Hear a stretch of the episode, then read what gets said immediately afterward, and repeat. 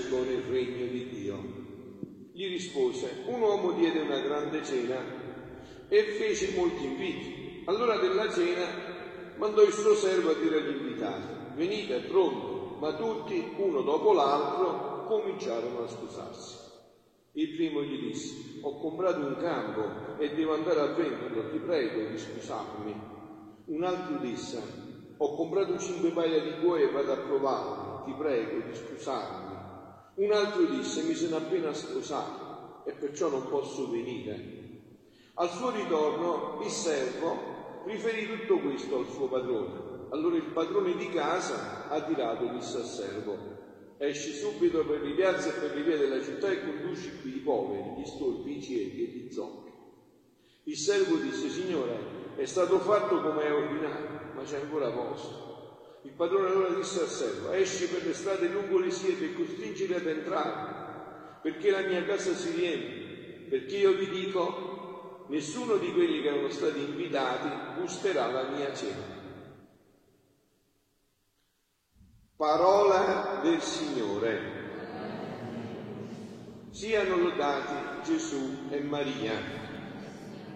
Allora io vi ho detto in questi giorni che io soltanto eh, utilizzando le omelie di Papa Francesco che quando può la mattina celebra Santa Marta come proprio propedeuti, come una preparazione al mio argomento preferito, il regno della divina volontà, che come vedete è anche l'argomento preferito di Gesù.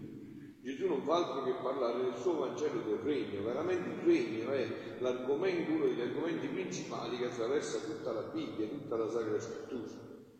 Quindi anche stamattina Papa Francesco mi ha dato uno spunto meraviglioso proprio per entrare nel mio argomento del regno della divina volontà. Io poi, voi come me, siete venuti a leggere l'omelia del Papa, no? Io vi, vi, vi tocco solo il punto che interessa per questo mio argomento stasera che devo sviluppare. Stamattina il Papa parlando proprio di questo brano del Vangelo, no? dopo aver detto che tutto è grazia, è gratis, che Dio non fa pagare i biglietti per il suo regno, che se c'è un biglietto di, di, eh, che è preeminente, di cui fa entrare, sono proprio gli ammalati, storpi, gli ultimi, peccatori, gli ammalati di corpo e dello spirito che hanno una precedenza per entrare in questo regno se vogliono. No? Dopo aver detto questo ha detto però, eh, a un certo punto parlando del, di questo appunto, di sentirsi amati da Dio, prediletti da Lui, dice quando tu perdi,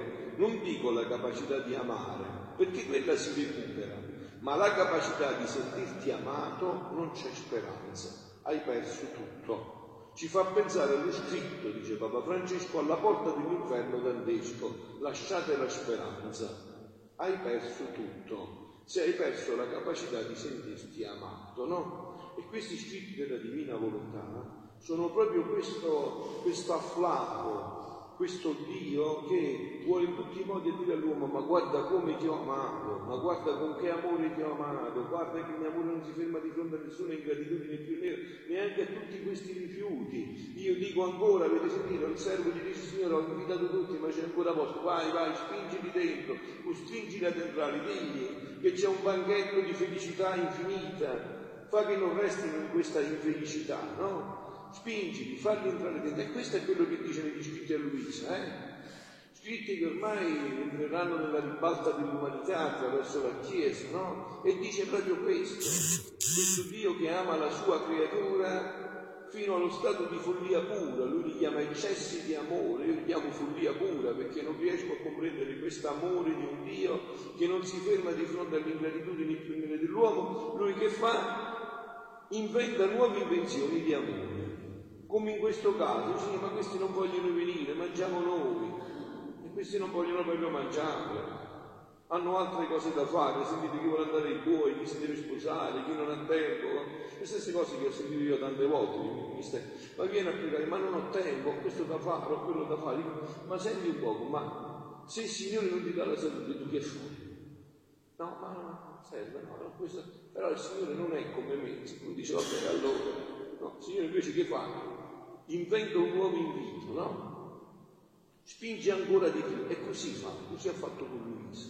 Non è bastato tutto quello che ha fatto nella redenzione, gli è andato a parlare del dono dei doni, della santificazione, il dono della divina volontà. E sentite questo brano come ci fa entrare nella bellezza di questa parola del Vangelo, in tutta questa profondità, no? Dice il 10 gennaio del 1926, come al solito Luisa inizia col suo stile, stavo tutta fondendo nel santo volere divino. E la piccolezza mente si sperdeva in esso e dovunque e dappertutto lo vedevo sempre in atto d'operare in tutta la creazione. O come avrei voluto seguirlo per dargli il mio piccolo ricambio di amore in tutto ciò che esso operava. Il mio vizio, la mia adorazione profonda, la mia meschina compagnia. Ora mentre ciò pensavo, il mio adorabile Gesù si è mosso nel mio interno dicendomi, sentite, fino a che punto Dio ama l'uomo, no? Questo di sentirsi amato. Come si fa a non leggere questi scritti a e a fare pozzette di, di, di, di lacrime sentendo questo amore, sentire tutto questo amore di Dio per la sua creatura e non si ferma di fronte a niente. Figlia mia, dice Gesù, la mia volontà sta sempre in via nelle cose create per amore per andare verso le creature. Ma chi la compie, chi mette l'ultimo punto al lavoro della mia volontà, la creatura cioè la creatura che prende tutte le cose create come compimento della mia volontà. La mia volontà, sentite che fa Dio, no? Fa la sua via nel germe che fa ricevere alla terra. Entra la divina volontà, la volontà di Dio entra in questo germe che penetra la terra, dando le virtù di farlo germogliare. Come germoglia se non c'era la divina volontà dentro che lo fa germogliare? Dà la virtù di farlo germogliare moltiplicarsi. Fa il suo lavorio per chiamare l'acqua per innaffiarlo, il sole per fecondarlo, il vento per purificarlo, il freddo per fargli prendere la radice, il caldo per svilupparlo e farlo giungere a giusta maturazione. Poi, senti, senti, dà la virtù alle macchine per tagliare o abbiamo invenzioni sempre più moderne, vero, per i miei, sempre più veloci. Chi ha dato questa intelligenza? E per fare che cosa? Per trebbiarlo, per macinarlo e così potergli dare la sostanza di pane. E chiamando il fuoco per cuocerlo, lo porge alla bocca della creatura. Capite? Tutto per amore alla creatura. Come la mammina col suo bambino parte già dalla, dalla radice, piccolo germe sulla terra, tutto quel pezzetto, questo deve diventare il pane per il figlio Dio. Gli deve entrare nello stomaco, nel suo corpo, nel suo sangue al figlio Dio. Il fuoco per cuocerlo lo porge alla bocca della creatura affinché ne mangi e conservi la sua vita. Vedi? Dunque quanta via e lavorio e quanto amore, dico io, ha fatto la mia volontà in quel germe. Quante cose create ha chiamato sopra quel germe per farlo giungere come pane alla bocca delle creature. Ma eh, leggono questi scritti eh, e per forza poi sentirsi amato da Dio. Tutto questo fatto per questo. Ora, chi mette l'ultimo passo alla mia volontà? E al compimento dell'ultimo atto del mio supremo volere, chi prende quel pane e lo mangia. È vero, no? Se Dio ha fatto tutto questo e tu dici chi schifo non lo mangia, chi ha fatto? Chi è che dà la completezza a tutto questo? Chi prende quel pane e lo mangia, come portatore del divino volere in esso. Dice guarda, mi sto mangiando, ne parliamo poi dell'Eucaristia, no? Dove addirittura ci ha messo il sangue, il corpo, l'anima e la divinità, non la virtù come il padre, no? Da poco noi ci mangiamo il corpo, il sangue, l'anima e la divinità di Dio dentro di noi, no? E come mangio il pane, mangio il mio volere, in esso per crescere le forze del corpo e dell'anima, come compiere in tutto la divina volontà. Perciò ci ha insegnato a chiedere, dacci il pane quotidiano, tre pane, primo pane è quello della sua volontà. Il secondo pane, quello eucaristico che ci serve per fare vivere la sua volontà. Il terzo pane, quello per tenerselo in piedi, il pane col prosciutto, il pane di ogni giorno. Il terzo pane. Ma quel pane, tutti quei pani hanno un fine, servirci, servirsene per fare vivere la volontà di Dio. Questo è lo scopo per cui Dio ci ha creato. La creatura si può dire è il centro del riposo della mia volontà. È il centro del riposo in cui la mia volontà aspira in tutte le vie nel lavorio che fa in tutte le cose create per giungere alla creatura. Lì è fissato. Tutto quello che fa ha fatto per me, per te, per la creatura. Tutto questo che ha fatto, tutta questa creazione, il sole, le stelle, le lune, le montagne, la neve, la pioggia, il sole, il vento, tutto per questo. Tutto per amore della sua creatura, per il suo gioiello che ha creato.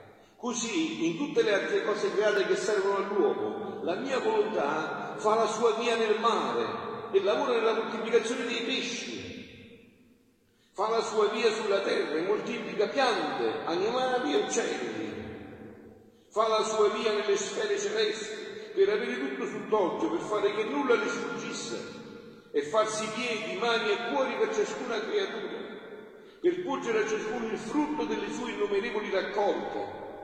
Ma tutta la sua festa per chi è? È solo per chi prende del suo ultimo punto il compimento del suo supremo volere. Non per chi dice ho le mucche, ho la casa, ho la moglie, ho altre cose. No. Se non fosse per la mia volontà, che come si spiccò il suo fiat così si lasciò in piedi tutte le cose create per farle giungere all'uomo affinché avesse il suo primo posto, il fiat supremo, in chi e per chi tutte le cose sono state create, per noi, per l'uomo, onde fosse il regolatore e l'attore della stessa vita delle creature, tutte le cose resterebbero paralizzate e come tante pitture dipinte, che non c'è la vita delle cose che rappresentano. Tu hai mai provato quando hai fame a mangiarti un panino di pinna in un quadro, eh? Cioè, mai provato? Eh, tipo, perché non, non ci provi? Ti riesci a sfamare con me? Cosa c'è? La virtù della divina volontà di Dio. È quella che ti sfama, la virtù della divina volontà che c'è dentro. Non divide che non c'è la vita delle cose che rappresentano, rappresentano il pane ma non c'è la vita rappresentano la mela, ma non c'è la vita dentro. Infatti non ci vai a mangiare, beh, vai all'altro perché c'è la vita dentro. Sicché, povera creatura, se la mia volontà si ritirasse dal fare la sua via in tutte le cose create, tutte resterebbero come pitture dipinte. Se si tira di volontà, non c'è un pane, ci vuole fare, non ci sta niente. È lui che ti sta dentro, la sua virtù dentro, perciò ti sazia senza più produrre il bene che ciascuna cosa contiene verso l'uomo. Perciò posso dire che non sono le cose create che lo servono, ma la mia volontà velata, nascosta, che si fa servitore dell'uomo. Non è dunque giusto, è il più santo dovere che esso guardi in tutte le cose la mia suprema volontà e la compia in tutto, e ricambiandomi e ricambiandosi servizio serva colei che non disdegna di seguirlo anche nelle più piccole cose. Non è giusto. E io mi sento come contraccambiato, ripagato nel mio lavorio, quando vedo che tutte le cose giungono all'uomo e gli uomini li prendono come compimento della mia volontà. Padre nostro, dai, tutta la preghiera cristiana, tutto. Tutto sarà. Perciò c'è tutto, c'è questo vero. Dacci oggi il nostro pane quotidiano, perché noi possiamo fare la tua volontà.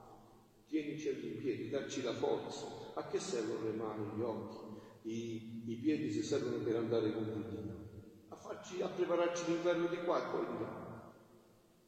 Invece a cosa serve tutto questo che Dio ci dà tutte le grazie per sostenerci? Per fare la sua volontà ed essere felici di qua e poi per sempre con Lui nell'eternità. E perciò faccio festa, perché lo scopo della mia lunga via nelle cose create ha ottenuto il mio intento e il compimento della mia volontà realizzata nella creatura. Sentite, Succede alla mia volontà come un attore, il quale deve esporre la sua scena al pubblico. È un'altra versione di questo brano del Vangelo, no? Solo con gli esempi adesso della divina volontà, no? Poveretto, quanti lavori nascosti, quante veglie, quanti preparativi, quanta arte nei suoi stessi modi non prepara per atteggiarsi, ora a far sorridere il pubblico, ora a farlo piangere. Immaginate come se per un film, eh? una commedia, una scena, quanta preparazione dietro, quanto lavoro, dire li devo far sorridere, li devo far piangere, no? In tutto questo lavoro l'attore non fa festa, anzi suda, stenta e fatica. Quando il tutto gli sembra preparato, si prepara a chiamare il pubblico, a vedere la sua scena. Venite, venite a vedere capolavoro che ho preparato, che scena, dilettate, questa sera vi, vi vi riempirete di sorrisi, di lacrime, sarà una serata di, di, di entusiasmo unico, venite, ma il vero compimento della sua festa è quando, compita la scena, si sente scorrere a mani piene i soldi d'oro e d'argento nelle sue mani, come approvazione e trionfo della sua scena. Dice, ha fatto una cosa bella, ti diamo un sacco di soldi, hai fatto una cosa bellissima, veramente vale questo che hai fatto, i sacrifici, i sudori che hai fatto, veramente. Ma se invece, dopo tanti preparativi imbandisce, suona e risuona tromba e trombette e nessuno si presenta, o poca gente che ai primi atti della scena lo lasciano solo, poveretto, come soffre. E la speranza della sua festa si cambia in lutto. Così abbiamo fatto noi con Dio, abbiamo cambiato tutto in lutto. Lui ci preparava le feste e noi gliel'abbiamo cambiato il lutto. Lui ci ha fatto felici e noi abbiamo creato il tumore. Lui ci ha fatto immortali e noi abbiamo creato la morte. Gli abbiamo cambiato tutto il lutto. Lui ci organizza le feste e noi li trasformiamo in funerali. Questa è la nostra specialità. Lui ce l'ha fatto per vivere questa gioia senza fine della divina volontà e noi ci siamo impelagati nel labirinto di egoismi, di tristezze, di angosce, di malinconie, di disperazioni dell'umana volontà. E capite? Questo abbiamo fatto noi. Noi siamo stati gli specialisti. E per fare questo abbiamo trovato tante scuse. Come facciamo adesso?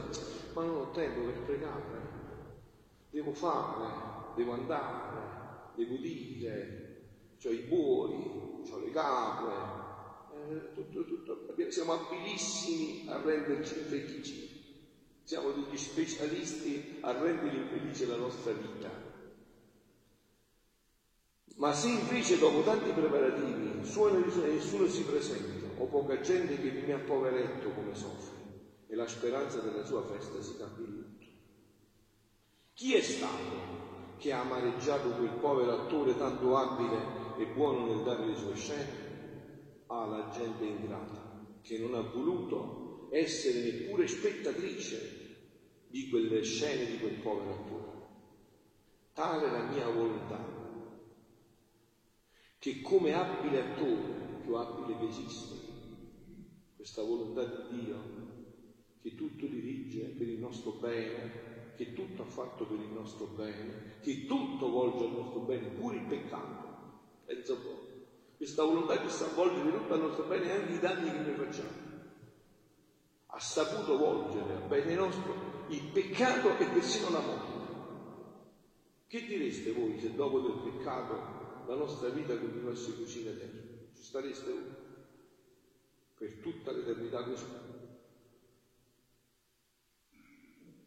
Pure la morte ha reso una grazia. Eh, ti auguro mille anni di questi anni, diventi vecchio più di più, hai male, hai lite, tristezza, angoscia, voi, voi vivete tutti mille anni così. Pure la morte, la divina volontà l'ha utilizzata per il nostro bene. Noi l'abbiamo immessa, la divina volontà l'ha presa e l'ha ribaltata. Dio scrive dritto sulle righe storte con le lettere sbagliate. E lui scrive dritto.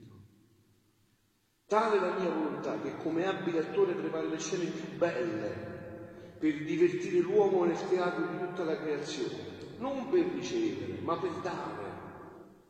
prepara le scene di luce delle più fulgide, le scene di fioritura e di bellezza le più smaglianti, le scene di fortezza nel rumeggiare del tuono, nello scoppio della folgore, nell'incalzare delle onde, fin sull'altezza dei monti più alti, le scene più commoventi di bambino che piange, che trema e indirizzisce di freddo, scene dolorose di sangue tragiche e fino di morte nella mia passione. Nessun attore, per quanto abile, può arrivarmi nella varietà delle mie scene amorose, ma ahimè, quanti non guardano la mia volontà in tutte queste scene e non prendono la sostanza del frutto che vi è in esse e ricambiano il lutto, di nuovo, le feste che si preparava la mia volontà nella creazione e nella redenzione. Perciò, figlia mia, non ti fa sfuggire nulla, tutte le cose prendile come dono che ti fa la mia volontà siano piccole o grandi, naturali e soprannaturali, amare o dolci, fa che tutte entrino in te come dono e compimento della mia volontà. Siano lodati Gesù e Maria.